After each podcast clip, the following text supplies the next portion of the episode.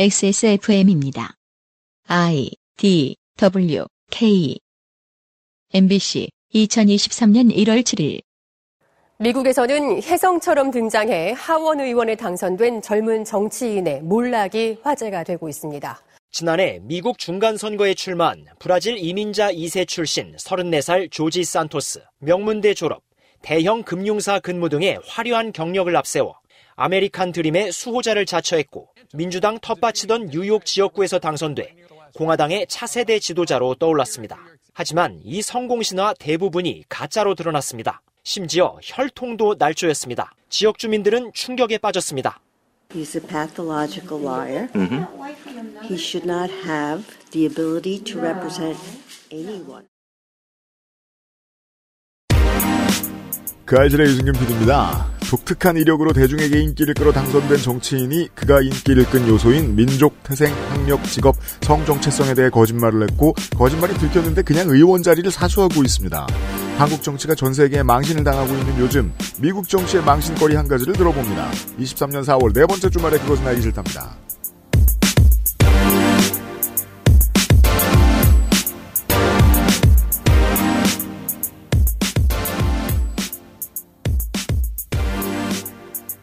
안녕하세요, 청취자 여러분. 501회 토요일 순서를 시작합니다. 저는 윤세민 에이터와 함께 있고요. 안녕하십니까 윤세민입니다. 나성통신 시간이 돌아왔습니다. 그렇습니다. 공개 방송만 하고 보낼 리가 없죠. 정말이지 그 몸무게가 절반이 되도록 뽑아먹고 있습니다. 네. 올해 더워질 때까지 내내 들으실 거고요. 어, 나성인이 사실 지금 그 저희가 녹음하는 오늘 기준으로는 아, 내일 모레 출국하는데 음, 붙들려 와 있습니다. 영혼을 남겨놓고 출국할 예정이죠. 그렇습니다. 잠시 후에 만나보시겠습니다. 그것은 알기 싫다는 8시간 달하는 프리미엄 한방차 더 쌍화 120년 전통의 덴마크 프리미엄 신바이오틱스 큐비엔 사르락토 프로바이오틱스 마구 굵어놓는 케미하우스 애견 매트 리뷰를 확인하면 꾸루꾸루 온유 마카롱에서 도와주고 있습니다. 인체 적용 시험을 마친 프리미엄 원료 MSM. 관절 건강엔 큐비엔. 제조원 주식회사 우리바이오 유통판매원 주식회사 헬릭스미스 8시간 정성껏 다려낸 현대인에 맞춘 프리미엄 한방차 더 쌍화 날씨도 우중충. 그냥 우울하고 기분이 그렇네. 자 이거 에그타르트? 그리고 이거 마카롱? 달콤하고 고소하게 진짜 디저트의 맛. 우울한 순간엔 꾸룩꾸룩. 그날 저 공개방송 대기실에 마카롱 들어왔었죠. 아, 네. 나성인도 드셨나요? 저는 그날 대기실이 너무 추워가지고 좀 캘리포니아 사람에겐 네, 너무 배앓이를 해서 음식을 제대로 못 먹었어요. 제가 나중에 부탁해서 히터를 틀긴 틀었는데 네. 그리고 좀 이따 들어가니까 다들 또 너무 덥다고. 한국 사람들은 더워했습니다. 아무튼 꾸루꾸루의 어, 파티쉐가 너무 고생이 많았어요. 공개 방송 때문에. 공개 방송 때 쿠키를 받으신 분들이 계시죠. 이벤트를 참여하고 그렇죠. 무려 400개의 쿠키를 공개 방송에 공급을 했습니다. 파티쉐는 이걸 준비한다고 혼자 이틀 밤을 샜어요. 그니까 말입니다. 고맙습니다. 그리고 인스타그램 팔로 이벤트로 맛보신 여러분 마음에 드셨다면은 그러기 위해서 이제 한창 물을 풀었으니까 음. 노를 저어야죠. 그렇습니다. 노를 젓기 위해 꾸르꾸르에서 가정의 달 패키지를 준비했습니다. 네. 고려해 주세요. 네, 스콘과 쿠키로 구성된 감사합니다 패키지. 에그타르트 4개, 마카롱 5개, 마카롱 5개는 랜덤이에요. 네. 이렇게 구성된 고맙습니다 패키지와 랜덤으로 사볼 만한 맛이지만 사볼 만한 가격이기도 합니다. 그렇습니다. 그리고 랜덤 쿠키 5개, 랜덤 마들렌 5개로 구성된 사랑합니다 패키지. 이렇게 두, 가- 두 종류가 있습니다. 고맙 음. Thank you 패키지와 love 패키지. 음. 꾸르꾸르의 패키지 같은 경우는 저희가 또 강조드릴 수 있는 게 네. 포장을 예쁘게 잘해요. 아, 예, 예. 네, 예. 포장을 약간 꾸안꾸로 예쁘게 잘하잖아요. 맞아요, 맞아요. 크라프트지 같은 걸로도 막 하고 막 음. 예. 포장도 저희 모래 가면 이미 이미지가 있으니까 뭐 확인을 해 보시고요. 가정의 달 여러 가지 선물 이벤트가 액세스몰에서 있는데 네. 또 공개 방송에서 쿠키를 맛있게 드셨다면 음. 혹은 나는 못 갔는데 니들만 먹었다는 그 쿠키가 부러웠다면 음. 가정의 달 이벤트 꾸루꾸루 한번 확인해 보세요. 액세스몰에 있고요. 아니, LA에 갔던 한국인 관광객 입장에서 굳이 저 빵 사러 동네 베이커리 갈 일은 없잖아요. 그쵸. 네. 그리고 또 제가 계속 코리아타운 근처에 있어 그- 그랬던 건지도 모르겠지만 빵 잘 못 봤어요. 어 마들렌이나 마카롱 같은 건 별로 없을 것 같아요. 있긴 한데 진짜 맛있는 데는 또 힙한 동네에만 있죠. 아 그리고 되게 비싸겠네요. 그쵸. 네. 많이 비쌉니다. 어디랑 비교해도 안 꿀리는 꾸루꾸루입니다. 모레 아직 패키지 사진이 없네요. 음. 샤오이 업데이트 될 텐데. 빨리 만들어 놓겠습니다. 네.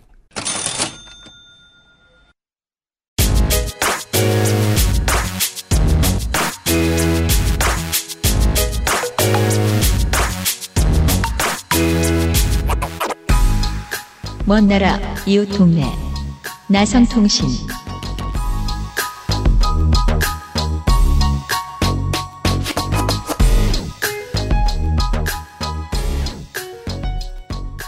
저는 당당하게 말할 수 있습니다. 아, 모시기 쉬워서 모시는 게 아닙니다. 올 때마다 어렵습니다. 나성통신 시간입니다. 나성이 오셨어요.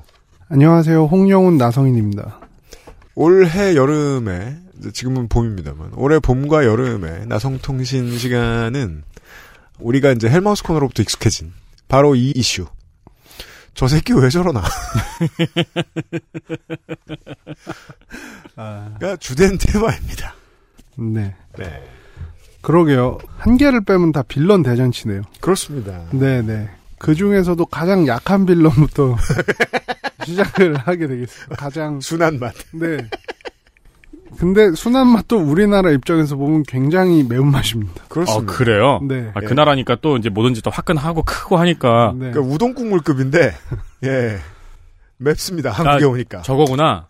튀김 우동. 그렇죠. 아 외국 사람들이 그 맵대잖아요. 좋은 표현이 떠올랐어요. 미국 과자죠. 나성인이 들고 오는. 어, 그러니까 깜짝 놀랐어요. 아니 무슨 나는 막 한국에서 제일 느끼하고 막 기름 덩어리인 거 먹다가 미국 과자 먹으면은 되게 채식이잖아요. 그러니까요. 내가 비건 푸드만 먹고 있어서 이런 생각이 들잖아요. 그래서 미국에서도 아시아계들이 그런 얘기해요. 우리 부모님이 뭔가 맛있는 간식 같은 걸 먹으면 항상 하는 말이 달지 않고 맛있다라고 한다고. 아시아계 부모님들의 특징, 달지 않고 맛있다. 이렇게 얘기한다고. 예. 저희, 근데 깜짝 놀라요. 저희 어머니 아버지도 항상 그러시거든요. 어, 달지 네. 않고 맛있네? 이렇게 얘기하시고. 그렇습니다. 네. 설탕 폭탄 같은 정치인을 만나보시겠습니다. 네. 뭐, 오랜만에 미국 정치에 대한 얘기인데, 네. 이 사건에 대해 사실 큰 관심이 없었는데 PD님이 부탁을 하셔서 저도 들여다보게 됐습니다. 그리고 또 동서부가 다른 나라 다른 문화다 보니까 아, 그렇죠. 뉴욕 정치인에 관심이 없을 거예요, 나성인이. PD님이 저에게 부탁을 하신 가장 큰 이유는 이 사건이 그냥 한국 언론에서 가십성으로 다뤄졌기 때문이라고 저는 생각을 합니다. 아쉬웠습니다. 네. 그냥 거짓말쟁이 한 명의 해프닝으로 치부되면서 뭐 이제 한국 사람들의 뉴스를 본 반응도 어, 역시 미국엔 미친 사람이 많구나 뭐 이런 정도? 그렇죠. 우리나라 TV에 그 사회면 프로그램 있어요. 해, 네. 퇴직이 직전에 하는 프로그램, 1시간 짜리. 그런 거 보면은 해외의 미친놈 동영상들이 꼭 나오거든요, 마지막에. 네네. 언제나 보면 셋 중에 하나는 중국, 미국을 뺀 다른 나라. 나머지 하나는 중국, 나머지 하나는 미국이에요. 음. 그래서 미친놈은 주로 중국과 미국에 몰려있구나 이렇게 생각하게 됩니다. 그 거기. 이제 막 이렇게 미친놈 나오고 진짜 요즘에도 나온 지 20년째 보고 있는 아저씨 있잖아요. 누구? 요즘에도 나온지 모르겠는데 롤러맨. 롤러맨요. 로- 롤러맨 이 아저씨 있잖아요. 온몸에 롤러 달리 아. 바퀴 달리는 옷 입고 산에서 네. 다운이라는 아저씨. 이 아저씨를 저는 유치원 때도 봤는데 고등학교 때도 해외 토픽이 나오더라고요. 건강하시니 다행입니다. 그러니까요. 그 정도면은 방송국에서 돈을 주는 건 아닌지 모르겠네요. 그렇죠. 세상에 이런 일이 급이죠. 네. 근데 이 사건을 사실 뜯어보면은 미국 정치의 단변을 여러 가지 볼 수 있다고 생각을 합니다. 사실 미국 정치를 이 사람 한 사람으로 얘기할 수 있어요. 네. 예. 여기까지만 이야기했어도 어떤 사건인지 눈치채셨을 분도 있다고 생각을 합니다. 바로 미국의 연방 하원 의원 조지 산토스 얘기입니다. 조지 산토스 하원 의원입니다. 네. 지금도 하원 의원입니다. 사실 이분이 남미계이기 때문에 호르헤 산토스라고 해야 될 수도 있는데 그러네요. 네, 근데 뭐 남미계 미국인이기 때문에 조지 산토스라고 그냥 이야기를 하겠습니다. 조지 앤소니 디보우더 산토스. 네. 88년생이군요. 이분은 이제 2022년 바로 작년이죠. 뉴욕주에서 당선된 공화당의 연방 하원 의원입니다. 네, 공화당 의원이 뉴욕을 뚫었다. 무슨 특별한 실력이 있다라고 보는 게 맞습니다. 네. 마치 무슨 지지난 지선을 말할 것 같으면 부산의 민주당 구청장 그렇죠. 뭐 그런 느낌. 네. 하지만 이후에 그가 말했던 많은 경력이나 개인 기록이 모두 거짓이었다는 게 밝혀지면서 큰 문제가 됐습니다. 음. 어, 뭐, 거짓말이 밝혀지게 된 계기에 대한 드라마틱한 이야기를 할 수 있을 것 같은데, 사실 드라마틱하진 않아요. 그냥, 그냥 거짓말. 당선되고 보니까 다 거짓말이었네? 뭐, 약간 이런 거라서, 음. 아니, 뭐, 미국 정책의 인사검증 시스템의 부실, 뭐, 이런 이야기를 할 수도 있을 것 같습니다. 음. 하지만 제가 조지 산토스 사건을 말하면서 이야기하고 싶은 것은, 그게 아닙니다. 네. 재밌는 이야기가 아니에요? 네. 우리 정치평자 여러분, 우리 영부인 같은 사람 머리에서 지우세요. 네. 음. 예. 뭐다 알잖아요. 아 근데 뉴스 roundup 시간에 한번 이야기하긴 했잖아요. 그렇죠. 네, 그래서 아 그 얘기를 길게 하시려나 보다 싶었지. 아, 그 과정에 대해서는 사실 뭐, 크게 이거를 얘기하기 시작하면 정말 끝이 없는 게, 음. 그 뉴욕 타임즈였나요? 음. 그런 기사를 냈었어요. 그 조지 산토스가 본인의 이제 홈페이지에 경력 사항을 쭉 써놓고 본인이 걸어온 길에 대해서 얘기를 해놓잖아요. 음. 그게 날짜별로 어떻게 바뀌었는지를 쭉 추적을 해가지고. 그러니까 거짓말이 하나 드러날 때마다 뭐가 바뀌고 뭐가 삭제되고 이걸 날짜별로 추적한 기사를 인터랙티브하게 볼 수 있게 어. 해놓은 기사를 썼었어요. 워싱턴 포스트의 기사네요. 아 워싱턴 포스트였네. 네. 우리 저 한국의 시사충 어, 패북로 멍청이들이 꼭 하는 짓이죠. 모두가 수정 이력을 볼 수 있음에도 자꾸 수정합니다. 네. 그런 식으로 그러니까 이 과정이나 타임라인을 뜯어보기 시작하면 정말 너무 길기 때문에 네. 이거를 얘기하고 싶은 게 아니고 음, 네. 저는 왜 조지 산토스가 이런 거짓말을 했냐에 음. 대해서 집중적으로 좀 다뤄보려고 합니다. 음. 조지 산토스가 했던 모든 거짓말을 합하면 음. 정말 그림과도 같이 공화당에서 가장 각광받는 정치인의 모델이 나옵니다. 그렇대요. 음. 조지 산토스는 그 점을 정확하게 알고 있기 때문에 자기가 할 수 있는 모든 창의력을 다 동원해서 이런 가상 인물을 만들었습니다. 우리나라로 치면은 아빠는 건설회사 사장이고 음. TK 출신인데 고등학교는 충암고고 음. 그리고 검사. 그거는 이제 약간 빛의 버전이고 네. 이제 이분은 약간 어둠의 버전이라고 할 수 있죠. 아 그래요? 왜냐하면 엘리트 코스와 정반대의 소수자성을 모두 합해서 어. 공화당에서 자리를 차지하려고 했으니까. 네, 나중에 또 그, 나성인이 설명해 주시겠지만 이게 이 사람이 딱 이 지역구에서 당선된 이유와도 연결되어 있습니다. 네. 예, 여기서 당선될 수 있었던 이유. 이 사람의 지역구인 뉴욕의 삼지구 는 이제 지도를 보시면 소수인종이 그리고 또 아주 오래된 민주당 지지 세력이 가장 많이 몰려 있는 지구 롱아일랜드의 북쪽 해변가입니다. 음. 저는 사실 이거 보고서도 딱 그저께까지만 해도 야 여기서 이런 사람이라는 생각이 아직도 이제 해석이 다 안 끝났거든요. 그래서 좀 많이 돌아봤었어야 됐어요. 이곳의 분위기, 이곳에 맞는 정치인이라고 만약에 자기 캐릭터를 아예 만들 수 있었으면 무엇부터 꾸몄을까 음. 하는 걸 고민하게 됐었어요. 원래 민주당 우세 지역에서 네. 공화당 후보가 당선이 되려면 음. 그러니까 당선 이력으로만 보면 약간 이정현 씨 같은 분이죠. 그렇죠. 뭐 머릿속에 그 방금 이정현 씨 생각밖에 네, 안 났어요. 네. 네. 그래서 여기에 대해서 좀 집중적으로 알아보기 위해서는 조지 산토스가 그려낸 이 가상 인물이 실제 조지 산토스 말고 네. 이 가상 인물이 어떤 배경과 경력을 가지고 있는지 알아보겠습니다. 음. 자, 조지 산토스를 말하려면 먼저 가족부터 이야기해야 합니다. 그가 말하는 가족. 네. 음. 산토스의 외가 쪽 가족은 유대인이었다고 합니다. 유대인. 독일에 살던 유대인으로 홀로코스트를 피해서 벨기에로 피신했다가 브라질로 이민을 왔습니다. 실제 이 루틴으로 몸을 빼셔야 했던 분들도 많았을 거예요. 원래 당시에 유럽에서는 뭔가를 피하려고 하면 남미로 이민을 가는 것은 드문 일이 아니었습니다. 음. 그게 홀로코스트를 피해서 온 유대인이든 음. 아니면 전범 재판을 전범 본인이든. 나치든 네. 음.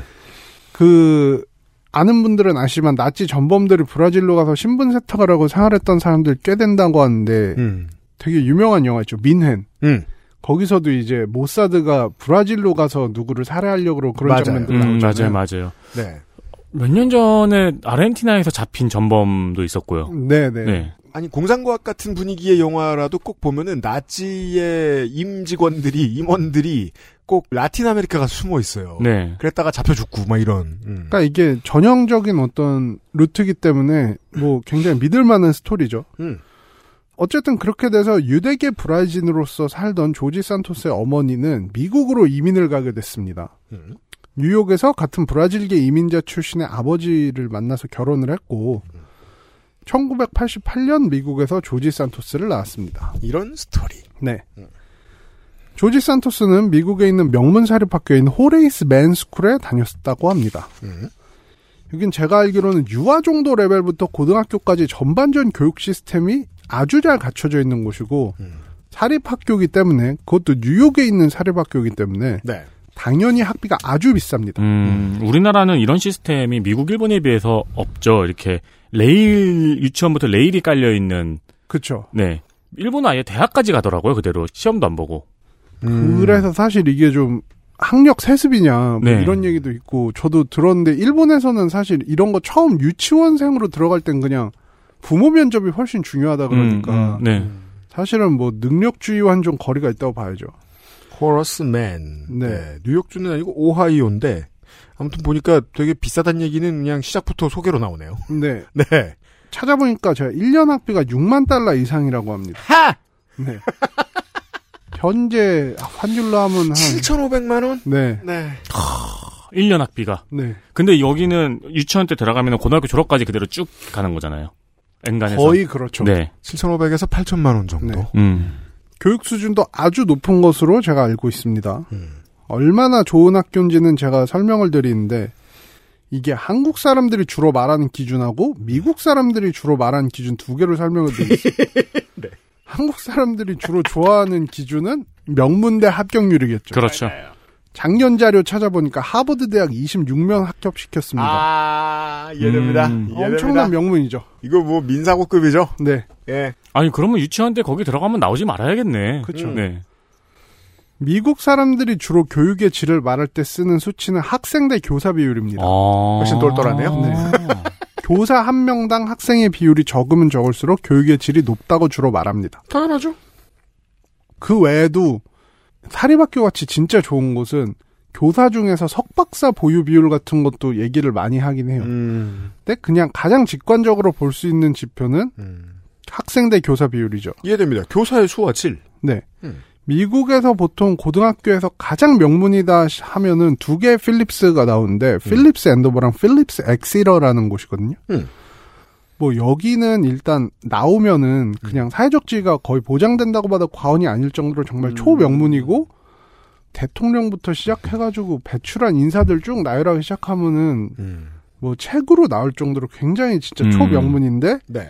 이두 학교의 학생대 교사 비율 5대 1입니다. 5대 1. 네. 음. 분단이잖아요, 오면. 그 학생이 1000명이면 선생님이 수 200명이라는 네. 뜻입니다. 근데 옛날에 미국 영화 같은 거 보면은 가끔씩 그러니까 유럽 영화도 그렇고 그런 교실이 있었어요. 애들이 그러니까 학교 책상이 아니고 이따만한 서재에 쓸 만한 마호가니 책상 같은 거 놓고 그렇죠. 다섯 명이 이렇게 앉아 있고 가운데 선생님이 한 명 서 있는데 그게 학교라는 거예요. 음. 예, 그런 영화에서 그런 장면들을 봤거든요. 보통 우리 세대 한국인들에게 그건 분교인데요. 분교라 치기엔 책상이 너무 비싸요. 그렇죠. 그 그래서 옛날에 한국에도 뭐 토론 수업을 음. 해야 된다. 네. 토론 수업은 이런 데서 하는 겁니다. 그러니까요. 클래스 10명 정도가 들어가면 많이 들어가는 그런 데서. 그러니까요. 네. 그러니까요. 네. 호레이스 맨스쿨은 제가 찾아보니까 8대 1이었습니다. 아, 참고로 제가 사는 LA 지역의 일반적인 공립학교의 학생대 교사 비율 23대 1입니다. 음. 이건 한국이랑 비슷하네요. 네. 음. 이것만 봐도 미국에서 공교육과 사교육의 차이가 아주 크다는 것을 알고 알 수 있고 호레이스 맨 스쿨이 그 사교육 중에서도 얼마나 좋은 학교인지도 알 수 있죠. 원래 커리어를 가지고 resume를 가지고 구라를 칠 때에 어, 모든 사람들이 똑같이 쓰는 스킬이 있습니다. resume에 number one은 안 적습니다. 음, 예, number two나 three 중에 네. 그쵸, 그쵸. 그쵸. 살. 네. 아, 아니 그리고 그 말씀하신 명문은 음. 딱 들어도 어 저런 애 없는데라는 말이 나오겠네요. 그럴 수 있죠. 네, 네, 네. 같은 학년이면은 웬만하면 서로 알고 지내고. 그렇죠. 네, 네. 하여간 여기를 다니던 조지 산토스 학비 문제로 졸업을 하지 못하게 되고 GED를 통해서 고등학교를 졸업하게 됩니다. 음. GED는 한국으로 얘기하면 검정고시 같은 겁니다. 음, 어쨌든 이게 이럴 수 있나요? 처음에 들어갈 때는 그 돈이 있어서 들어갔다가 나중에는 그 돈이 없는 집안 사정이 된다. 네. 그럴 집이면 아예 입학을 못 하지 않을까요? 아, 부모의 어떤 재정 상황도 보는 학교들이 많기 때문에 그러니까 말이에요. 그럴 수도 있어요. 근데 또 들어갈 때는 재정이 탄탄했다가 음, 이제 뭐- 확 망할 수도 있으니까. 뭐 회사가 망하면 뭐, 네. 아 이해했습니다. 네. 어쨌든 이렇게 어렵게 고졸이 된 산토스는 뉴욕 시립대학교에 진학하게 됩니다. 음. 거기서 매우 우수한 성적으로 졸업을 하게 되고 이후엔 뉴욕대 MBA를 가게 됩니다. 아이고 크게 질렀네요. 네. 뉴욕대 MBA는 미국에서 MBA를 말할 때도 송원에 꼽힐 정도로 좋은 곳입니다. 음. 정말 최고 탑이냐라고 하면은 아닙니다만 음. 그래도 MBA 프로그램을 표방하고 있는 경영대는 일반적인 뉴욕대 다른 학과들과는 차별되게 스턴이라는 이 학교 이름이 따로 붙어 있거든요. 스턴. 네. 아무래도 뉴욕이 월스트리트 가까이에 있기 때문에 음. 어, 뉴욕대에서 MBA를 했던 사람들은 네트워크가 있을 것이고 음. 당연하게도 뉴욕대 MBA를 나온 사람들은 금융계를 비롯해서 여러 분야에서 두각을 나타내고 있습니다. 음. 모르긴 몰라도 국내에 이제 애널리스트 행세를 하고 다니는 사기꾼들도 더러 NYU 명함을 팔고 다닌 얘기를 들은 적이 있습니다. 네. 네. 네. 제 옛날 지인, 지금은 이제 연락 안 한 지 15년이 넘었는데, 사기꾼이요? 아니, 아니요. 그, 뉴욕대를 다녔었는데, 그때는 친구였죠. 근데 친구가 아니게 대였는데, 음. 그 졸업하고 바로 IMF로 취직을 했어요. 아, 정말 엘리트시네요. 네네. 한국에서 IMF로라는 말은 로 취직을 하다라는 말과는 별로 어울리진 않는데 아무튼 그렇군요. 우리나라에서 뉴욕대 경영대를 나온 중에 가장 인지도가 높은 분은 음. 지금 남미에서 분식집을 하고 계신 이서진 씨. 아, 네. 아, 맞아, 맞아. 아, 아주 유명하죠. 네. 음. 근데 어쨌든 정말 좋은 대학이고, 음. 네. 그래서 여기를 나왔다는 것은 굉장히 큰 커리어라고 할 수 있죠. 음. 여기까지만 들어도 경력이 참 좋습니다. 음. 이 스토리가 벌써 잡히죠. 음. 이민자로 어렵게 자랐지만 머리는 좋았기 때문에 어려움을 극복하고 멋지게 학력을 쌓은 사람이다. 음. 그리고 나서 이제 다음 경력을 보게 되면 이런 그의 캐릭터가 더 강화됩니다. 음, 미국인들에게도 이건 되게 이미지에 중요한 역할을 하나 보군요. 합니다. 왜냐하면은 이제 음. 미국인들은 유독 좀 자수성가를 좋아하는 그런 면이 있어요. 아, 네. 네. 그렇죠. 사실 힙합도 서사의 중심이 자수성가잖아요. 그렇죠. 네. 음. 그래서 저는 힙합이 미국을 대표하는 음악 장르 중 하나가 된 거라고 보거든요. 2000년대 중반에 에이칸이 갑자기 훅 하고 떴을 때도 그 스토리가 너무 신기했거든요. 캐릭터가 팔릴 만한 수준에 비해서 되게 잘 팔리는 이유에 대해서 궁금했었단 말이죠. 예. 근데 이제 그게 크게 작용했던 거예요. 세네갈에서 월단신 왔고 자기 나이도 모르는 그렇죠. 이런 사람이 자수성가하는 스토리. 네. 멋있거든요. 음. 정말 바닥에서부터 올라온 그 맞아요. 유명한 노래 중에 Started from the bottom. 음, 네, 맞아요. 그런 거 있잖아요. 왜 아메리칸 드림이라고 하잖아요. 맞습니다. 전형적이죠. 음. 조지 산토스도 이 아메리칸 드림을 따라갑니다. 음. 세계 최대 금융그룹 중 하나죠. 시티그룹에서 일을 하기 시작했고 음. 여기서도 고속 승진을 거듭합니다. 음. 이후에 여러 곳으로 이직을 하다가 골드만삭스에서도 일을 하게 됩니다. 어, 여기서부터는 그냥 최고 엘리트 딱지를 막 갖다 붙입니다. 네, 스스로에게. 시티그룹 골드만삭스면은 뭐 금융계에서는 여기보다 좋은 거 찾기 어렵죠. 음. 네. 이후에는 링크브릿지 인베스터라는 데로 이직을 해서 음. 업계에서 가장 어린 부사장 중 한 명으로 등극을 합니다. 어, 과감하게 칩니다. 이것도 사실은 어 어떤 분들이 보면은 이제 어 시티그룹 골드만 일하다가 갑자기 중소기업으로 한 거 아니야라고 하는데 음. 보통은 금융계에서 일하시는 분들이 이거 되게 코스 중에 하나예요. 성공 코스죠. 네. A급 금융회사에서 일하다가 이제 대표가 되거나 그렇죠. 조금 낮은 곳의 대표가 되거나 회사를 차리거나 하는 그렇죠. 한국에서는 아니면 네. 네, 뭐 쩐주를 물어서 자기 회사를 차리거나 그렇죠. 네. 한국에서는 이게 아직 어색하고 이제 뭐뭐 판교에 있는 분들이나 익숙할지 모르겠는데 미국에서는 이게 되게 몇십 년째 이 그 이상하지 않잖아요. 알럼나이들 중에 공부 제일 잘하는 애는 창업한다. 맞아요. 그렇죠. 예. 아니 실제로 한국에 있는 IT 그룹이 거의 이 스토리잖아요. 음. 근데 이제 저도 예. 저가 가까운 친지 중에 하나가 이제 스탠포드 MBA를 졸업했는데 네. 특히 거기는 이제 샌프란시스코 근처에 있다 보니까 음. 사람들이 다들 창업을 해서 이제 자기가 사장이 되고 일확천금을 노리고 이런 분위기가 많은데 음. 그래서 이제 졸업할 때쯤에 뭐 구글이나 아마존 갔다 그러면 다들 동정을 한다 그러더라고요. 음. 그죠. 아, 결국은 거의 갈 수밖에 없었구나. 열심히 해. 약간 이런. 집에 식으로. 차고가 없어서. 네.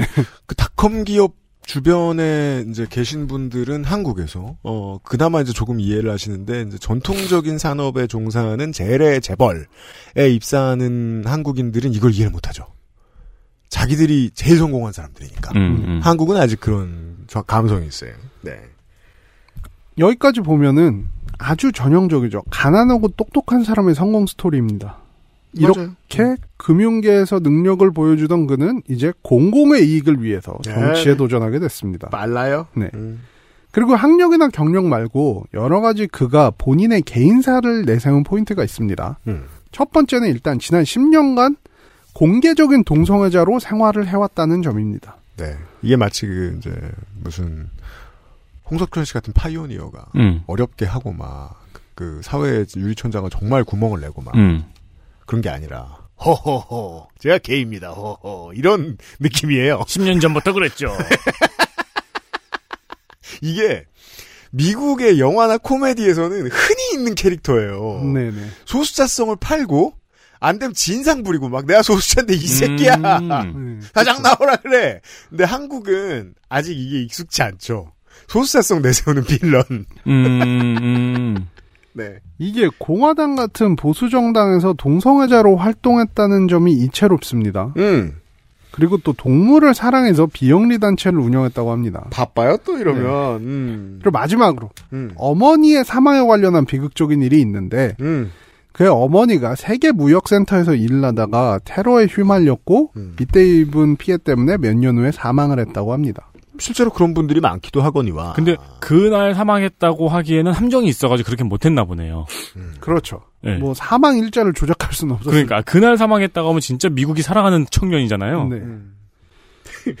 여기까지 들어보시면 참 기구한 삶을 살았던 똑똑한 청년이 금융계에서 성공 가도를 달린 후에 이제는 정치에 도전을 했고 음. 거기다가 민주당의 텃밭이라고 불리는 험지에 출마를 해서 승리를 거둔 정말 그림과도 같은 정치 인생을 살고 있는 사람입니다. 그죠. 어. 이는 되게 이준석의 서진 정책의 로망이. 그러니까 저도 머릿속에 지금 소수장성만 빼면 이준석이네.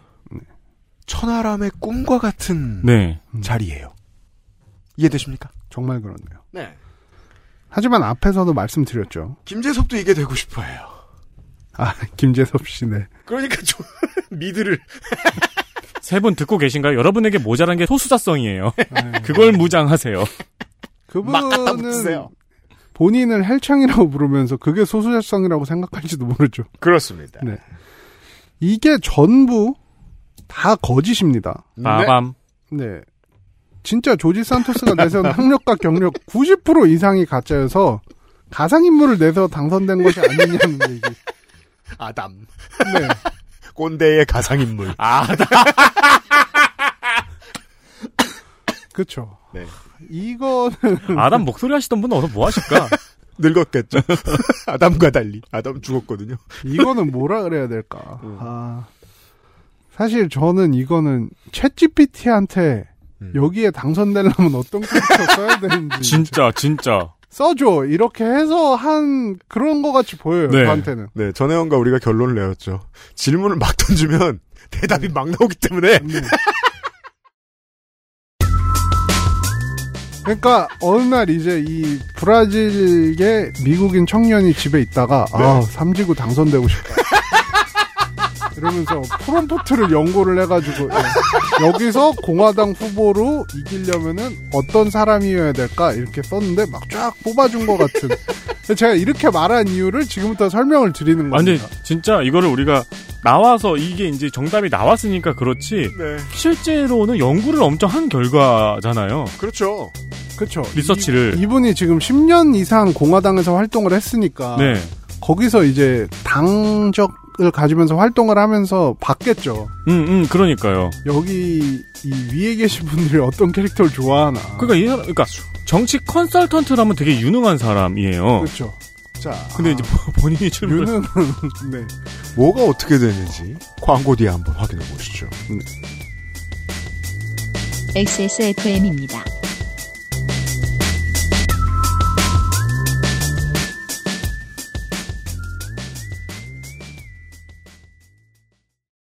오, 그 알실 올라왔다.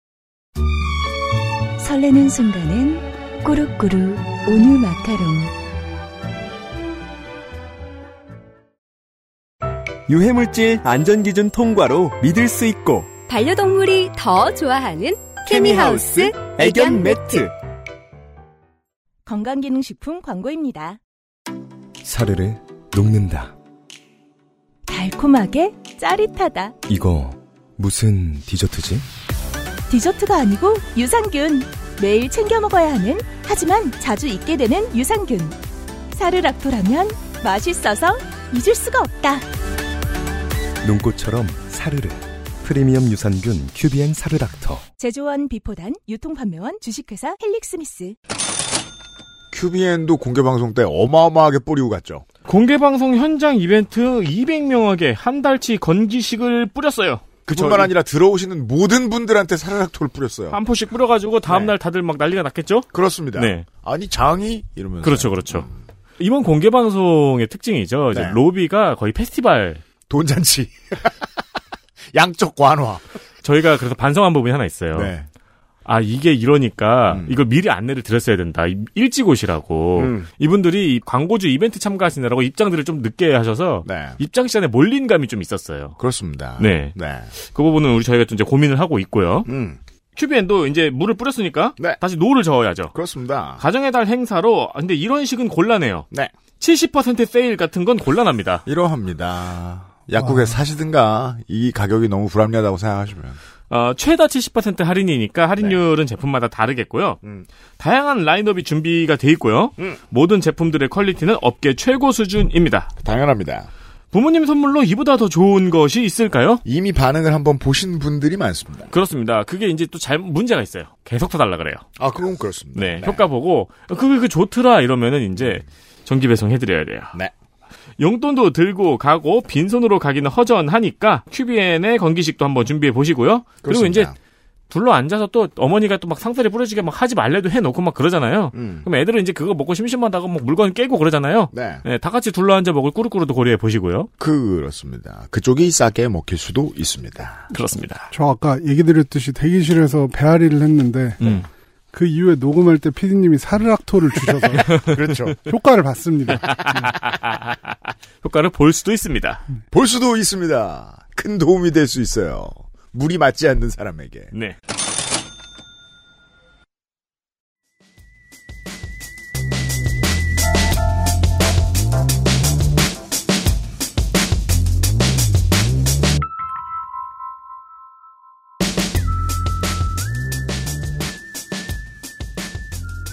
자, 올해 첫 나성통신입니다. 나성인과 함께 조지 산토스라는 사람이 만든 인물에 대해서 스토리를 확인해 보았습니다.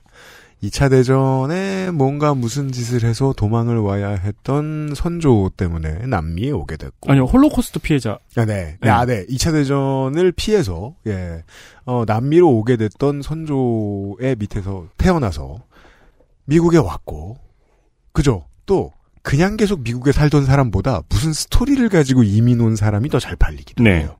슈왈제네고 주지사 같은 사람 말입니다. 그리고 뉴욕이잖아요. 성소수자였고, 집안이 잘 나가다 망한 것 같아요. 검정고시를 받고, 뉴욕에서 경영대를 나온 사람이 거칠 수 있는 최고의 엘리트 코스를 거쳤으며, 공화당 정치인인 게이. 라는 캐릭터가 네. 당선됐습니다. 민주당의 텃밭에서. 네. 그러면은 일단 기본적인 배경에 대해서 알아보겠습니다. 음. 조지 산토스가 공화당 소속으로 뉴욕주에서 이겼는데 다른 곳이 아니고 뉴욕주의 연방 하원 의원 3지구입니다. 3지구는 뭐 또? 네, 3지구는 뉴욕주에서도 도시에 가까운 롱아일랜드와 나소 카운티를 포함하고 있습니다. 네, 퀸즈. 네. 음. 인구 구성으로 보면 백인이 70% 정도 되고 아시안이 15%, 히스패닉 10%, 흑인 3% 정도의 구성입니다. 음. 이게 혹시 민주주의가 오래된 나라들은 무섭더라고요. 음. 이 1789년부터 이곳의 선거 결과가 다 나오던데 오. 거기까지 가다 보면 저도 너무 힘들 것 같아서 그건 생략을 하고요. 그나마 우리에게 좀 가깝게 느껴진 때부터 선거 결과를 살펴보면서 이 지역의 성향이 어떤가를 알아보겠습니다. 그렇죠. 1789년은 정조 13년이었거든요. 그렇죠. 좋아요. 일단 대선 결과로 성향을 좀 보면은 음. 92년에 클링턴이 뽑혔고 남편 클린턴. 네. 44%대 42%로 클링턴이 이겼습니다. 음. 그 이후에도 클링턴과 고어가 이겼고 음. 2004년에 딱 한 번만 부시가 5% 차이로 이겼습니다. 네. 오바마가 두 번 모두 이겼고 그때는 이제 그 9.11 여파가 좀 컸습니다. 뉴욕이. 맞습니다. 네. 음. 힐러리 클링턴이 이겼고 바이든이 이겼습니다. 음. 그러니까 거의 유권자의 전체적 성향은 민주당 쪽으로 많이 기울었다고 볼 수 있습니다. 네. 물론 선거 결과를 보면은 표차가 크지 않았기 때문에 뭐또 완전히 기운 곳은 아니다. 음. 요 정도로 볼 수 있습니다. 유일하게 이겼던 공화당은 부시. 네. 딱 한 번, 그것도 두 번 중에 한 번. 그렇습니다.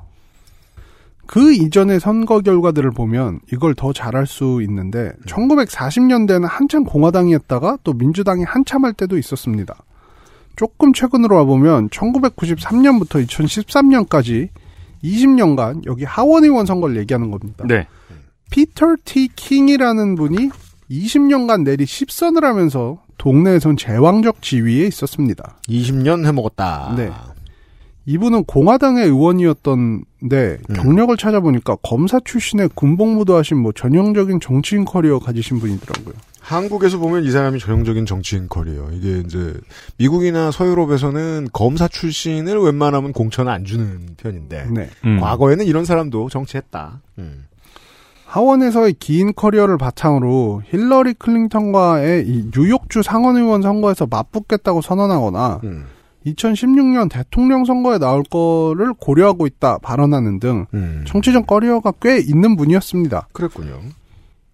2013년에 지역구를 떠나게 된 것도 본인 의지가 아니라 선거구 개편 때문에 이제 본인의 텃밭이 이지구로 옮겨가게 되면서 음. 이지구에서 2021년까지 하원 의원을 했습니다. 헐. 네. 네. 국토안보위원회 위원장까지 하셨으니까 음. 뭐 전에 이야기했던 영김 지역구에 있던 에드로이스 의원하고 좀 비슷한 느낌이죠. 음, 그러네요. 70대 말까지 20년 동안 해 먹었습니다. 뉴욕에서. 네. 근데 이후에는 이제 민주당의 스티브 이스라엘이 4년간 있다가 토마스 수호지라는 분이 또 삼선을 했습니다. 이 사람은 뉴욕시장 도전했던 사람이죠. 네. 음. 이제 뉴욕시장을 도전하면서 공석이 된 자리에 2022년 조지 산토스가 당선이 됐습니다. 음. 그랬군요. 네.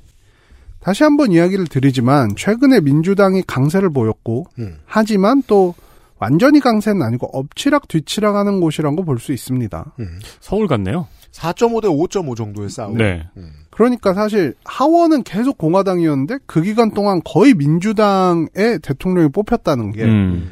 이곳이 약간 좀 성향이 복잡하다는 걸 알 수가 있죠. 땅값이 비싸서 그런가요? 네. 음. 한마디로 이런 데서 당선되려면 완전히 한쪽으로 선명한 색으로 가면 안 된다는 걸 알 수 있습니다. 그럼요. 음. 음. 요컨대 공화당의 후보라도 여타 공화당의 후보처럼 극우적인 모습을 보여주면 이곳에서는 당선되기 힘들죠.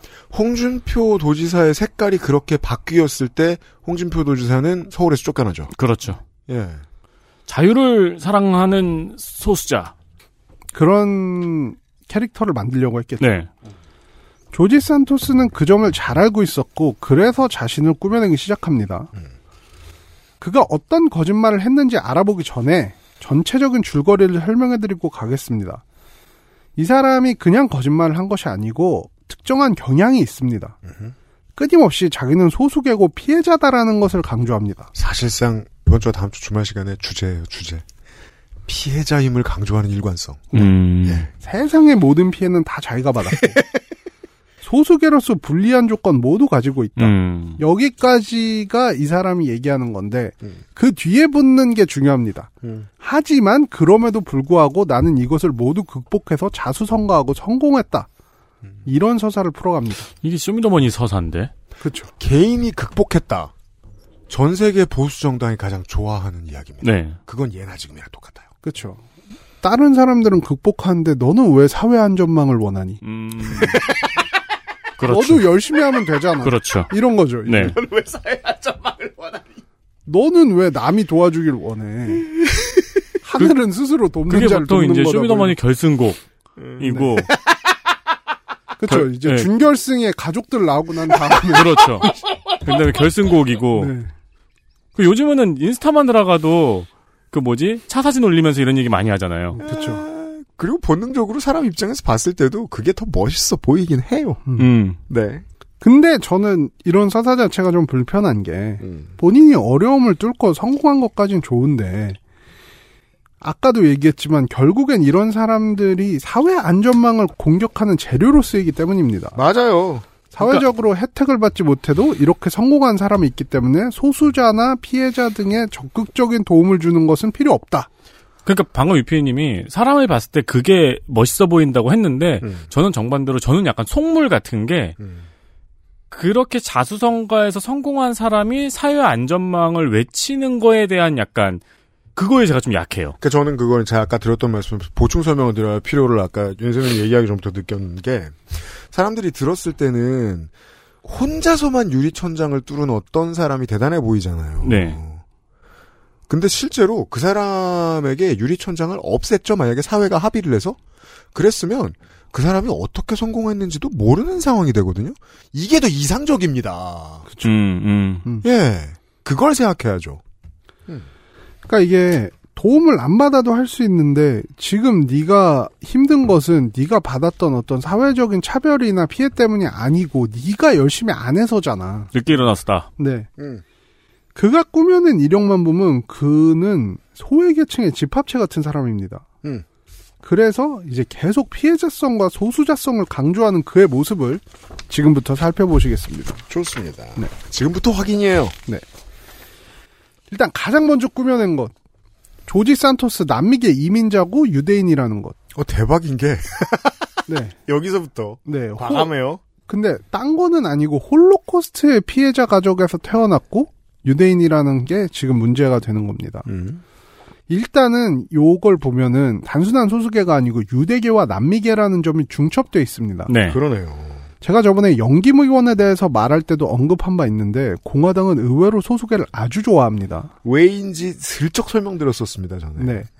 왜냐하면 이민이나 소수계 우대 정책을 반대하는 입장을 항상 내놓는 당이기 때문에 음. 소수계를 껴넣고 싶어합니다. 이게 그 스카우트의 배지죠 일종의. 맞아요. 나 이것도 있으니까 음. 너네 꼭 참어. 같은 메시지를 내보내고 싶어 할 때 연김을 쓸수 있다는 거죠. 그렇죠. 야 한인 의원이 이러잖아. 그쵸. 가만있어. 음. 이거 공화당에서 이제 항변을 하는 거죠. 누가 너네 소수자 혐오하고 이민자 차별한다가 아니야? 이러면은 야 진보 쪽에서 우리를 맨날 그렇게 얘기하는데 우리는 나라의 이익을 위해서 불법 이민을 반대하는 거지 이민자 차별은 아니야. 음. 사실 우리는 소수계 이민자 다 좋아해. 음. 다만 합법적으로 이민을 와야 하고 철저한 검증 과정을 거친 사람만 미국에 들어와야 한다고 주장하는 거야. 음. 이렇게 얘기하고 이거를 이제 한 단어로 줄여서 사람들이 책임 있는 이민이다. 그리고 합법의 테두리를 아주 들어가기 좁은 그 X 길로 만들어 놓습니다. 네. 그렇죠. 그리고 이 합법의 조건들을 이제 능력제를 도입하는 경우도 많죠. 그러니까 우리나라에 도움이 될 사람만 들어와야 된다는 음. 식의. 음. 그리고 공화당에선 이렇게 주장을 합니다. 소수계 우대 정책 때문에 역차별을 당하는 사람이 없고 모두에게 공정한 사회가 되기를 바란다. 음. 이런 메시지를 던지기 위해서 소수계 사람들을 본인들에게 포섭하는 걸 좋아합니다. 좋아합니다. 그러니까 영김도 마찬가지인데 음. 아시아계고 여성이라는 소수자성 두 개가 중첩돼 있죠. 그렇죠. 그래서 영김이 공화당에서 각광을 받고 있습니다. 음흠. 제가 기자를 하던 시절에 중국계 미국인으로서 선거에 나온 분과 인터뷰를 했는데 음. 그분도 결국 똑같은 메시지를 던지시더라고요. 아마 뭐 LA 어느 지구에 출마한 사람이었겠죠. 근데 물론 공화당이었고 그렇죠. 책임 있는 이민 중요하다 뭐 이런 이민. 중요하다. 네. 음. 근데 여러분이 이런 이야기를 잘 듣다 보면 어떤 사람이 떠오르실 수도 있습니다. 음. 저는 이, 이런 이야기를 들을 때마다 떠오르는 분이 이자스민 의원. 이자스민 전 의원. 네. 음. 그분이 새누리당에 들어가서 활동을 할 때 사람들이 의아하게 생각했죠. 음. 우아하게 생각하기도 하고 무섭다고 생각한 사람들도 있었어요. 음. 네, 그 당시 아 새누리당의 저변이 저기까지 넓어질 수 있구나. 음. 네. 근데 다만 이제 이게 나성에 앉아서 보면 보이죠. 음. 왜 이 사람을 새누리당이 먼저 스카우트했는가? 그렇죠. 그때 우리는 이민자 소수자성이 정치에서 어떻게 활용될지 아직 몰랐던 거예요. 그리고 저는 화- 아, 이제는 확신이 있어요. 이자스민 의원 본인도 저당에 갔을 때 본인이 어떻게 쓸지 몰랐다. 맞아요. 저는 이제 확신을 갖습니다. 그러니까. 그 다음에 정의당을 갔죠. 네. 그러니까 뭐 그분의 아젠다나 의욕이나 뭐 정책적인 능력이나 이런 걸 비하하는 건 아닌데 음. 의정 활동을 보면 뭔가 변화를 이끌어냈다는 생각은 솔직히 전 들지 않았어요. 네. 그냥 일종의 액세서리로 쓰인 게 아닌가라는 생각을 지우기가 힘듭니다. 매우 그렇습니다. 네. 아까 에디터님이 얘기하셨듯이 그 이후에 정의당 입당한 걸 봐도 알 수가 있죠. 사실 저는 이런 메시지는 이민자들 사이에서도 분열을 일으키기는 안 좋은 메시지라고 생각을 합니다. 실제로 그럴 거요. 네. 전뭐 그런 커뮤니티에서 들어가 본 적이 없어 모릅니다만. 아시안들은 라티노들이 불법 이민을 해서 이민자들의 이미지가 망가진다고 생각하고 싫어하게 된다. 뭐 그런 메시지입니다. 음. 심지어 같은 민족 안에서도 그런 이야기가 나오거든요. 음. 한국인임에도 불구하고 불법 이민자나 서류미 비자에 대해서 혐오감을 보이는 분들도 저는 자주 봤습니다. 나중에 이민 오는 사람. 네. 음. 그런 분열적인 메시지를 던지기 위해서 소수계가 이용된다는 겁니다. 음. 물론 산토스는 이 점을 알고 있기 때문에 거짓말을 한 겁니다. 알아야 딱 이렇게 맞추죠. 네. 그림을. 거기에 이민자 출신이라는 배경이 이민자 친화적인 진보 진영에도 먹혀 들어갈 것이라고 생각한 것도 있겠죠. 그러니까 이 이중성 때문에 이 청년들이 정치에 관심을 가지고 괴로워하는 거예요. 딱 봐도 이중적인 메시지를 가지고 있는데 왜 사람들이 저기에 속지? 제가 맨날 말하잖아요. 우리 방송이 맨날 말해요. 사람들은 바쁘거든요. 음. 얼른 봤는데 메시지가 뭔지 모르겠는데 저렇게 생겼고 지네 할머니 할아버지가 저랬대고 자긴 이랬대. 맞아요. 소수자네. 음. 결국 공화당의 니즈에 맞추면서도 진보적 유권자들에게 어필할 수 있는 이중의 소수계라는 점 이거죠. 그렇습니다. 거기에 전 세계적으로 잘 알려진 비극의 희생자가 가족 중에 있다는 드라마틱한 배경 당연히 주목받기 쉽겠죠. 그리고 기자들 입장에서도 한 줄 소개해줘야 되잖아요. 지역구 얘기할 때. 음. 그때 이거 쓰죠. 쓴 음. 무조건이죠. 네. 그 다음 걸 보시면은 조지 산토스가 유대인이라고 했는데 유대인이다. 사실 남미계라는 거는 제가 알기로는 거짓말은 아니에요.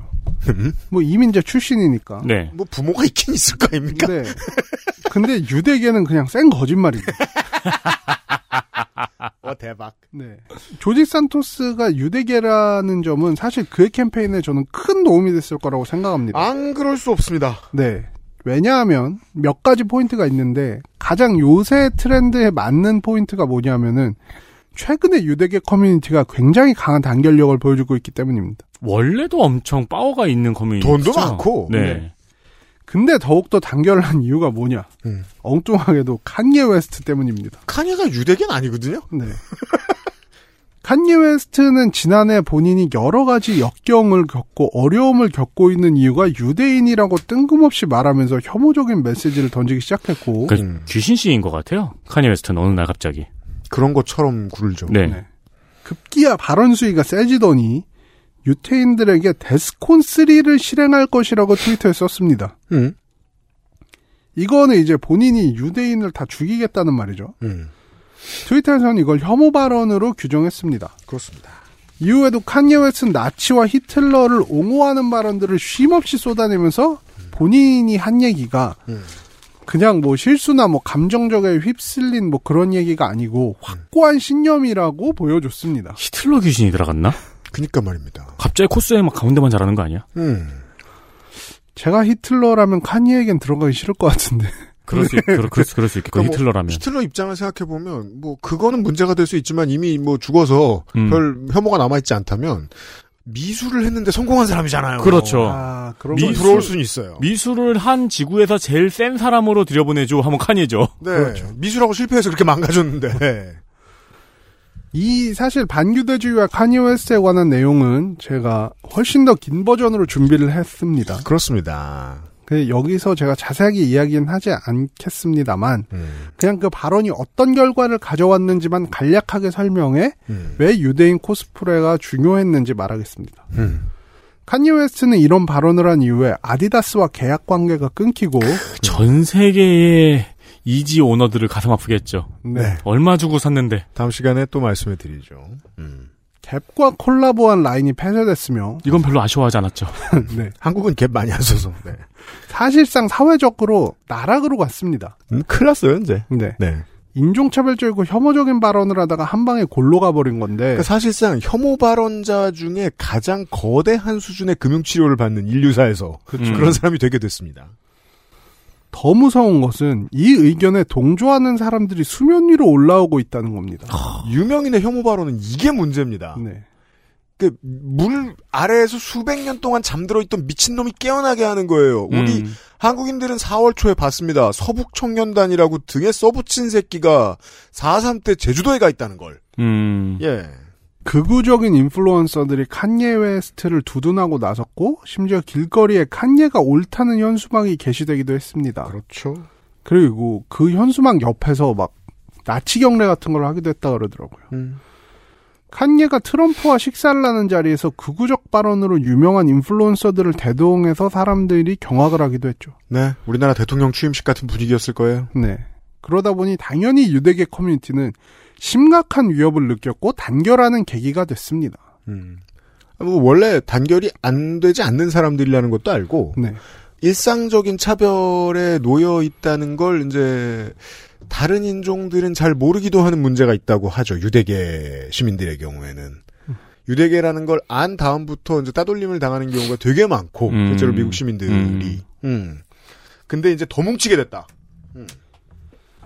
이렇게 유대계가 박해를 받고 있는 상황이다 보니까 당연히 유대계를 자처하고 나온 후보에 대해서 지지가 있었을 겁니다. 음. 제가 그 알실에 처음 나왔을 때 소개했던 단체 음. 미국 이스라엘 공공정책위원회 AICAP 음.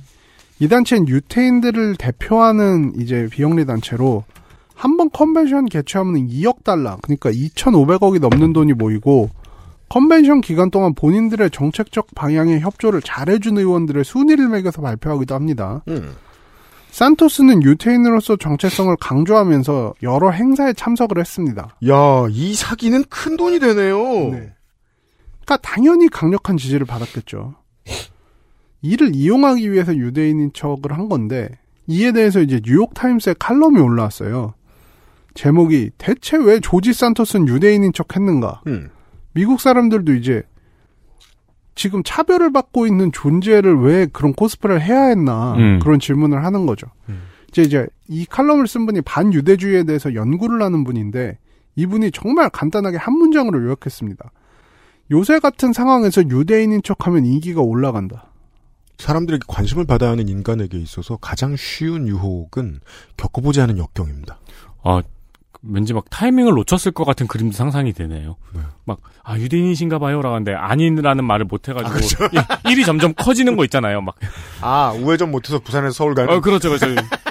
그 유대계 조지 산토스 씨를 소개합니다. 그 막 천명이 박수 쳐가지고, 아, 아, 안녕하세요. 해가지고.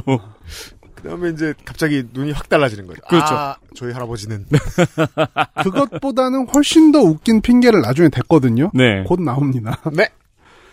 아까도 이야기 드렸지만 조지 산토스는 자기가 가난해서 학업을 다 하지 못했지만 결국에 그런 어려움을 극복해내고 좋은 교육을 받은 엘리트라고 표방하고 나섰습니다. 그런 캐릭터.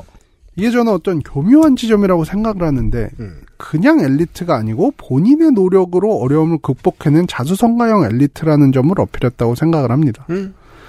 그러니까 앞에 그 전체적인 줄거리에서도 이야기를 드렸지만 조금 더 자세히 들어가 보면 전에 소개했던 정치인인 전 LA 시장 에릭 가세티와 비교를 하면 이게 왜 어필이 되는 포인트인지 알 수 있습니다. 이제 짧게 얘기를 하면 에릭 가세트는 아버지도 정치인이었고 본인도 미국에서 최고 명문대학 나왔고 로즈 장학금 받고 유학 다녀오고 교육자로 일하다가 정치계에서 뛰어들었습니다. 음. 엘리트 코스 중에서도 가장 대표적인 엘리트 코스인데 이제 이거는 다 뭐 아버지가 돈 대주고 뭐 좋은 조건에서 공부를 하고 이런 거죠. 근데 산토스를 보면은 본인이 똑똑해서 좋은 학교 들어왔지만 돈이 없어서 못 마쳤고 이런 식으로 이제 일반적인 엘리트 코스와는 다르다는 걸 굉장히 강조합니다. 음. 겪어보지 않은 역경은 정말 매력 있다니까요. 네. 그런 자신이 자수성가로 부를 읽었고 부동산을 13개나 소유하고 있다고 주장을 하고 있습니다. 음. 사실이 아니죠. 근데 참 신기한 그러니까 것 같아요. 가짜 역경을 이겨내고 가짜 재산을 소유하게 된 거예요. 네. 음. 신기한 심리인 것 같은데, 이제 뭐, 신화 원형 비평에서도 자주 나오는 말인데, 음. 뭔가 언더독이 승리하는, 역경을 거지고 가난한 사람이 결국엔 승리하는 서사의 맨 앞에, 사람들은 그의 어떤 비범함이 숨어 있는 거를 더 좋아요. 예를 들면 왕족이었다든가, 음. 출신이 알고 보면 귀족이었다든가, 맞아요, 어릴 맞아요. 때는 진짜 명문 학교를 다녔다든가, 라는 거를 그게 숨어 있으면 그걸 더 좋아하더라고요. 정치에서는 어떻게 발현되냐면 이런 사람이 매력 있다는 얘기는 다시 말해서 꽃길을 걸어온 엘리트가 싫다는 뜻이거든요. 음. 한국 정치에서도 당연히 거대 양당이 그걸 알고 있을 거 아니에요. 근데 민주당에서 봤을 때는 국민의힘이 주로 그런 사람들이잖아요. 근 100년간 부자였던 사람들이 되게 많고 네. 사회 인프라를 갖추고 있는 사람들이 많고 거기서 기생할 수 있는 검사 출신들이 너무 많잖아요. 음. 그래서 쟤네들이 그냥 따뜻한 엘리트라고 공격하기 너무 좋아요. 근데 반대쪽에서 여기 공격해야 되잖아요. 국민의힘에서. 그래서 민주화 운동 세력을 귀족으로 보이려는 획책을 지난 10년간 했죠. 음. 이걸 꽃길로 보이게 하려고. 가장 음. 중요한 건 양쪽이 같은 공격 방식을 쓰는 게 가장 효율적이라는 걸 양쪽 모두 알고 있다는 겁니다. 음. 쟤네들은 편한 엘리트였어. 꿀만 빨았다. 네. 그렇죠, 그렇죠. 그런 거죠. 네. 그런 이제 엘리트에 대한 반감. 이것도 제가 나중에 긴 버전을 통해서 그렇습니다. 얘기를 드릴 겁니다. 더워지면 만나보시죠. 네. 이제 미국이란 나라의 계급 간의 갈등이 워낙 심각하고 음. 이제 특히나 최근에는 엘리트 대 일반 시민이라는 구도가 많은 곳에서 언급될 정도로 사회적인 뉴스가 되고 있습니다. 음. 어, 요건 제가 앞으로도 더 자세하게 얘기를 드릴 거고. 네. 근데 간단하게만 요약하자면 음. 시민들에 의해서 만들어진 국가인 미국에서는 음. 엘리트에 대한 반감을 기반으로 한 포퓰리즘적인 성향이 항상 존재해 왔고 음. 2008년 금융위기 이후로는 그게 더 심화됐다는 겁니다. 감성적인 경험이 필요하거든요. 그런 비슷하게 한번 사람들이 모여서 같이 소리를 낸 경험. 그게 바로 오큐파이 월스트리트죠. 그렇죠. 예, 그 얘기는 나중에 하겠습니다. 그러다 보니까 이 일반적인 엘리트가 아니라 자수성가한 사람에 대한 선호가 있는 게 당연합니다. 음. 물론 이건 어느 나라에나 있기도 합니다. 음. 우리나라도 인맥을 통해서 성공한 사람에 대한 불만이 많잖아요. 음. 뭐 예를 들면 우리 맨날 요새 나오는 뉴스에도 나오는 아빠 찬스라는 용어도 그렇고. 네. 근데 미국은 이게 좀 더 심한 느낌이 있습니다. 음. 자수성가에 대한 엘리트를 선호하는 게 분명 있고 산토스는 이 점을 잘 노렸습니다. 되게 중요한 얘기인데요. 지금 정도 제가 이 일을 경험하고 느낀 건요.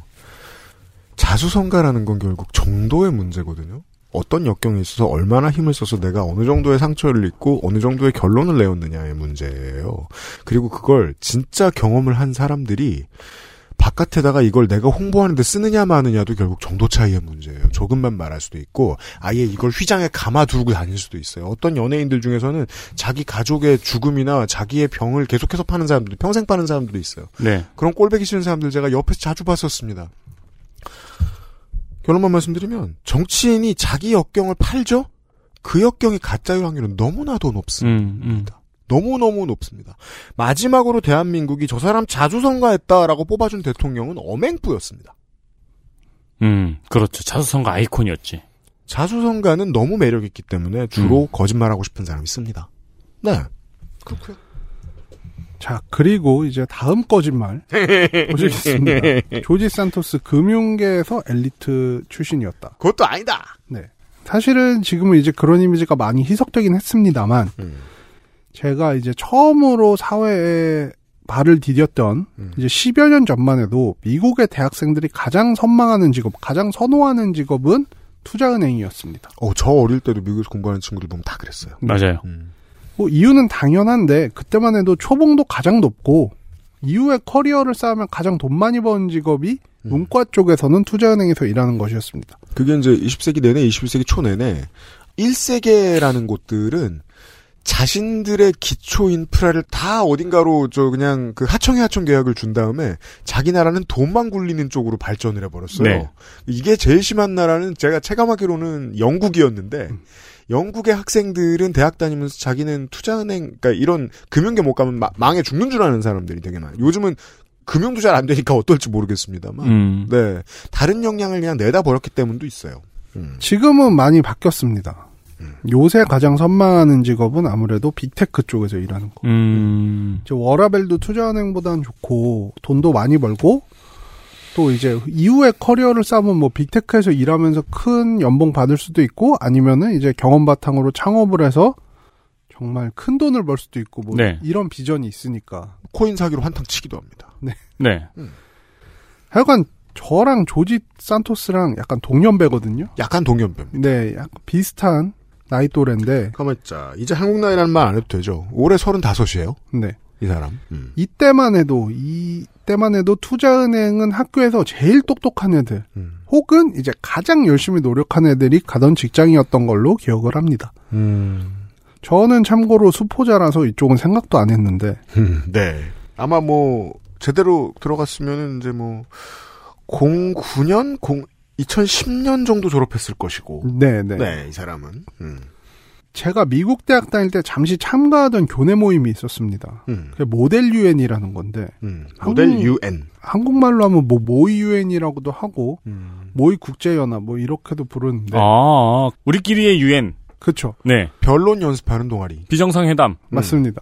학생들이 각 나라의 대사처럼 연기를 하고 회의를 진행하는 겁니다. 이게 전 세계 이슈에 대해서 공부를 해야 하기 때문에 정치나 시사 문제에 관심이 많은 친구들 혹은 이제 법 쪽으로 커리어를 가고 싶은 친구들이 많이 하는 음. 편인데 음. 거기서 회장을 하는 친구가 있었거든요. 음. 이제 제가 살면서 본 사람 중에서 열 손가락 안에 들 정도로 열정이 엄청난 친구였는데 예, 그 친구를 보면 옆에서 좀 질리는 거 있잖아요. 그죠. 흔히 만나기 힘든데 네. 너무 부지런하고 하는 일을 너무 신나하고 이런 사람 보면 맥이 탁 풀립니다. 옆에서 맞아요. 보고. 그리고 자꾸 타락시키고 싶어. 그죠. 담배, 네. 담배를 물리고 싶고. 자 빨리. 아, 뭐, 뭐, 뭐 저렇게 열심히 살아. 음. 막 이런 거 있잖아요. 그리고 본인이 이런 사람들은 지치는 기색도 없어요. 너무 즐거워 에너지가 넘치고. 이런 사람들이 저는 제일 열받는 건 뭐냐면은 막 저한테 열심히 하라는 얘기 또 안 하는 게안 제일 해요. 열받더라고. 예. 아, 힘들지, 이래. 네. 그니까 걔는 다섯 개 일을 하고 나는 하나 일을 했는데 와서 힘들었겠다, 이래. 아까 그 정확히 그거예요. 그러면 나보다 좀 나쁜 사람이기라도 하든가. 그러니까요. 걔는 그러고 또 주말에 가서 찬양 인도한다? 맞아. 그러니까 제 경험은 다 그런 사람들 음악하는 새끼들이었거든요. 그러니까요. 아직까지 잘 살아남아 있어요. 네. 아, 자성가 맞네, 그럼. 좋은 거.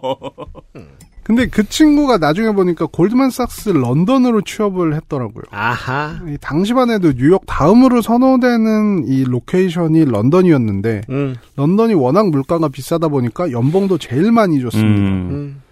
어쨌든 그래서인지 몰라도 저에게 투자은행이란 것은 커리어에 몰빵할 정도로 열심히 한 애들도 겨우 가는 곳이란 이미지가 있습니다. 음.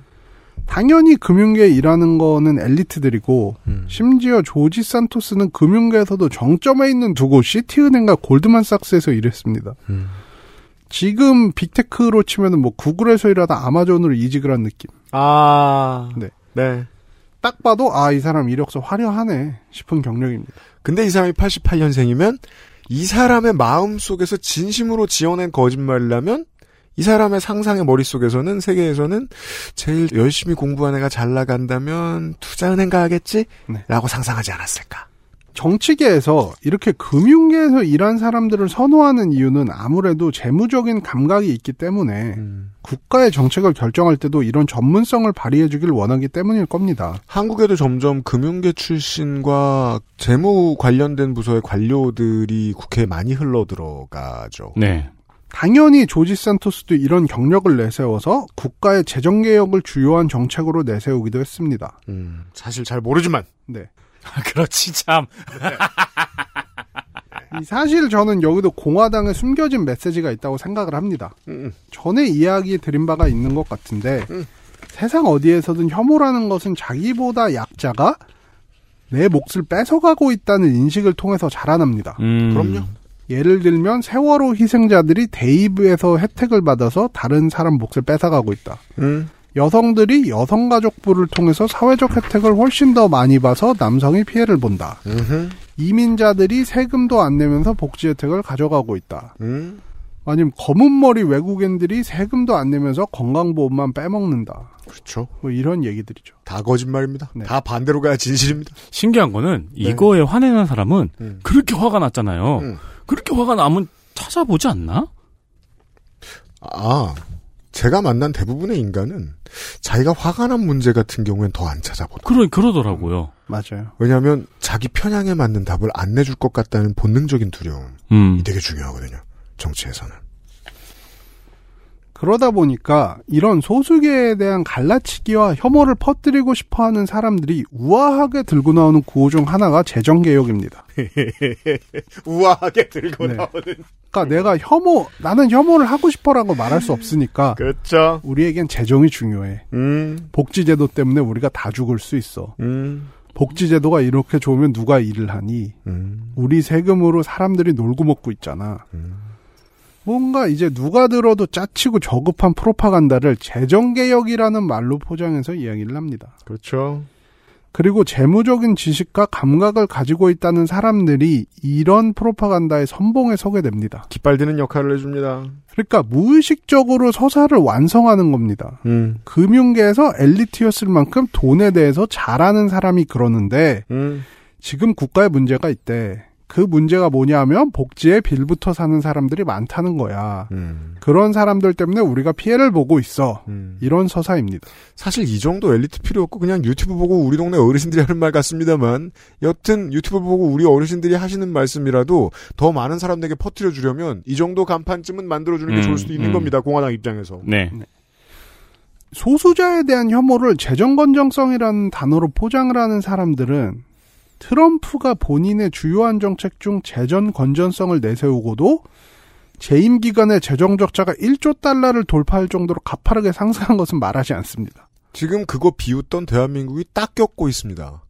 저희들이 녹음하는 지금 시점에서 대한민국 정부가 아 이걸 고민하고 있죠. 그동안 상황이 안 좋아서 유류세를 안 받던 것과 자동차 개별 소비세 안 받던 것 다시 걷겠다고 지금 고민 중입니다. 네. 왜냐하면 올해 세수가 너무 적게 거칠 게 대한민국이 뻔히 지금 예상이 되기 때문인데 적자가 너무 심해서 음. 그 전에 바로 이 정부가 들어오자마자 깎아줬던 세금을 다시 거두면 안 되나? 대기업 법인세? 결국은 대기업 법인세 깎아준 걸 서민들이 내게 됩니다. 그렇습니다. 예. 이런 거죠. 그걸 이제 재정 개혁이라고 하는 거죠. 그렇습니다. 제가 미국의 재정에 문제가 없다고 말하는 건 아닙니다.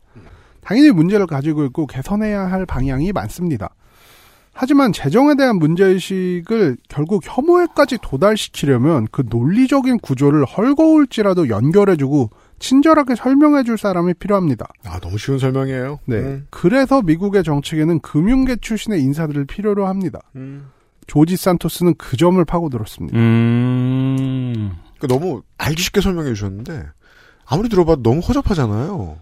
이건 마치 경제 채널에서 아무 말이나 하는 데에 여러 가지 레주메를 가지고 있는 애널리스트들이 필요한 거랑 똑같은 거잖아요. 네. 그 새끼들 재작년까지 집사라 집사라던 그 새끼들이잖아요. 그, 그 새끼들이죠. 그럼 저 사람들의 평생의 노력은 왜 필요한 거지? 이 거짓말을 하기 위해서. 네. 어렵지 않습니다. 숫자는 의지가 들어있는데 팩트인 것처럼 보이잖아요. 여기서부터 저는 조지 산토스가 별로 안 미워지는 거예요. 세상이 이 사기꾼을 원했다라고 볼 수밖에 없다는 느낌? 네. 그러니까 숫자 얘기를 왜 했냐면은 혐오의 정당성을 부여해 주는 거예요. 야, 너 아니야. 너 혐오자 아니야. 그거 혐오 아니야. 그거 팩트야. 그렇죠. 음. 숫자 봐봐. 너는 혐오를 한 사람이 아니라 나라의 미래를 걱정하는 사람이야. 쟤들은 다 감상적인 얘기만 하고 있지 실제로는 우리 똑똑한 사람들은 팩트를 뭐지 팩트 봐 이게 숫자야 이게 팩트야 라고 광팔아줄 기수가 그렇죠 필요했고 네 조지 산토스가 아니었어도 어떤 사람이 들어왔을 거라고 생각하면 여기서부터 쉬워집니다. 그 사람의 이 대단한 레주메가 진짜든 가짜든 중요하지도 않게 돼요. 음. 네. 하지만 조지 산토스의 레주메는 다 가짜였는데 아직 늘어놓는데 시간이 좀 부족해서 다음 시간에 해야 되겠습니다. 나성인과 함께 돌아오죠. 수고 많으셨습니다. 네. XSFM입니다. 전하, 선대부터 내려오던 그 방식 그대로이옵니다. 8시간 넘게 다려냈느냐? 예, 8시간 넘게 달인 후 10분씩 4번 김을 빼고 불순물을 제거하였습니다. 음, 맛이 좋구나. 어마마하게 진상해도 괜찮은 게냐? 예, 남녀노소 누구나 드실 수 있도록 오랜 연구 끝에 나온 한방차이옵니다. 좋구나. 이 한방차를 더 쌍화라 명하노라. 현대인에 맞춘 프리미엄 한방차 더 쌍화 우리 아이들에게 꼭 필요한 거? 유해물질 안전기준 통과로 믿을 수 있는 미끄럼 방지로 넘어지지 않게 안전하게 음식물을 흘려도 잠깐 실례해도 쓱 닦아주면 그만 강한 내구성과 보건력으로 짓궂은 아이들도 거뜬하게 어? 갖고 싶어? 사람과 함께 동물과 함께 케미하우스 애견 매트